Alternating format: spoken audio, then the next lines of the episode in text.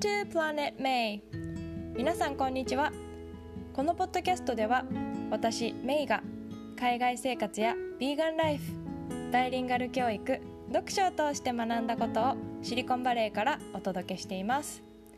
皆さん今日はどんな一日をお過ごしでしょうか？あの不思議だなって思うことがあるんですけど、えー、3月からずっとオンラインで子どもたちとあの授業をしているんですけどこうあのある子のね愛犬の誕生日をみんなで祝ったりですとかある子が飼ってるヘビのねヘビがこう餌を食べる動画をお母さんが撮ってそれを送ってくださったのをみんなでクラスで見るとかあとある子がとっても可愛がってるあのトカゲをね週に1回ぐらいこうみんなであの画面越しに見ているとこう不思議となんかこうみんなで育ててるんじゃないかみたいな 気持ちになりましてなんか今日もねあのこうペットの話とかをこうしてくれた子たちがいたんですけどもうクラスの子みんな知ってるんですよね。でえこんなに大きくなったの？みたいな感じでなんかこ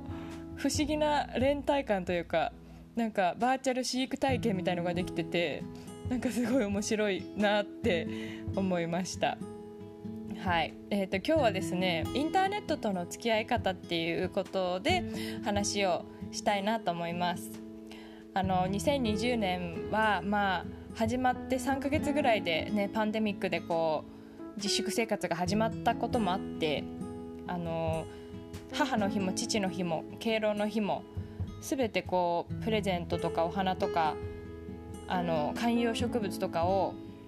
えーと、インターネットで注文して日本にいる家族に送ったんですね。であのすごいなって思ったのがこうギフトだけじゃなくってちゃんとこう文章をオンライン上にこう打てばその文章を手紙にして一緒に送ってくれるのでなんかこうただオンラインでプレゼントを送るだけじゃなくてちょっとこうオリジナル感が出てなんかそういうなんていうんですか気配りというかなんかサービスってすごくこう私とかやっぱり海外に住んでて家族になかなか会えない人からしたらすごくあの便利だなって思ったんですね。まあ、あのなかなか日本に帰れてないので、まあ、祖母たちはねこう海外に行ったままなかなか帰ってこないこの孫からのこう頼りにすごいを喜んでくれたみたいでなんかこうめったに写真とか送ってこないうちの父もあの父の日にプレゼントしてジンベエを着て満面の笑みでね写真を送ってくれたりですとかなんかすごく嬉しかったんですね。で自粛生活中に、まあ、私も夫も誕生日を迎えたんですがその日付が変わる時12時ぴったりに日本とドイツの家族がこう時差を合わせて同時でこうサプライズでビデオ電話をしてお祝いしてくれたりですとかなんかこう今までの誕生日の祝い方ではないけれどもなんかみんなが家にいたからこそそうやってしてもらえたことだしなんかこうリアルタイムでねインターネットがあるからこそ家族の笑顔が見られたりそれぞれの、ね、国の近況状近況をこう報告し合って冗談言って笑い合うっていうのはすごく、うん、ありがたいなって思ったんですね。でまあなんかいつの間にかこうそのビデオ電話で日本に住む家族と話したりですとかあと、まあ、新居に引っ越した親友とねお互いのこうホームツアーを動画でしたりですとか、まあ、あのオランダで出産した友達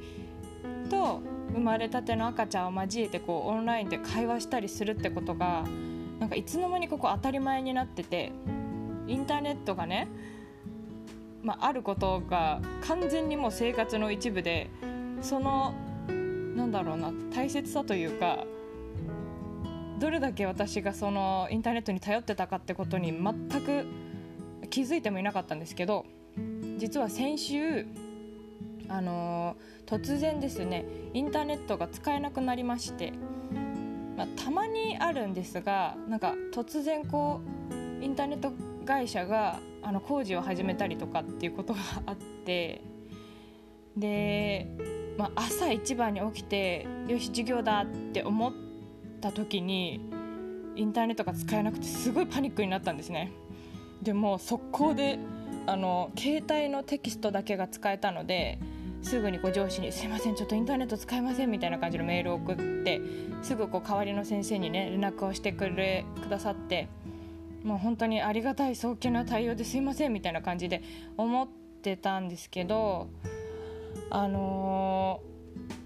まあそういうことが実は、えー、と先週1回あって今週もまた1回あって。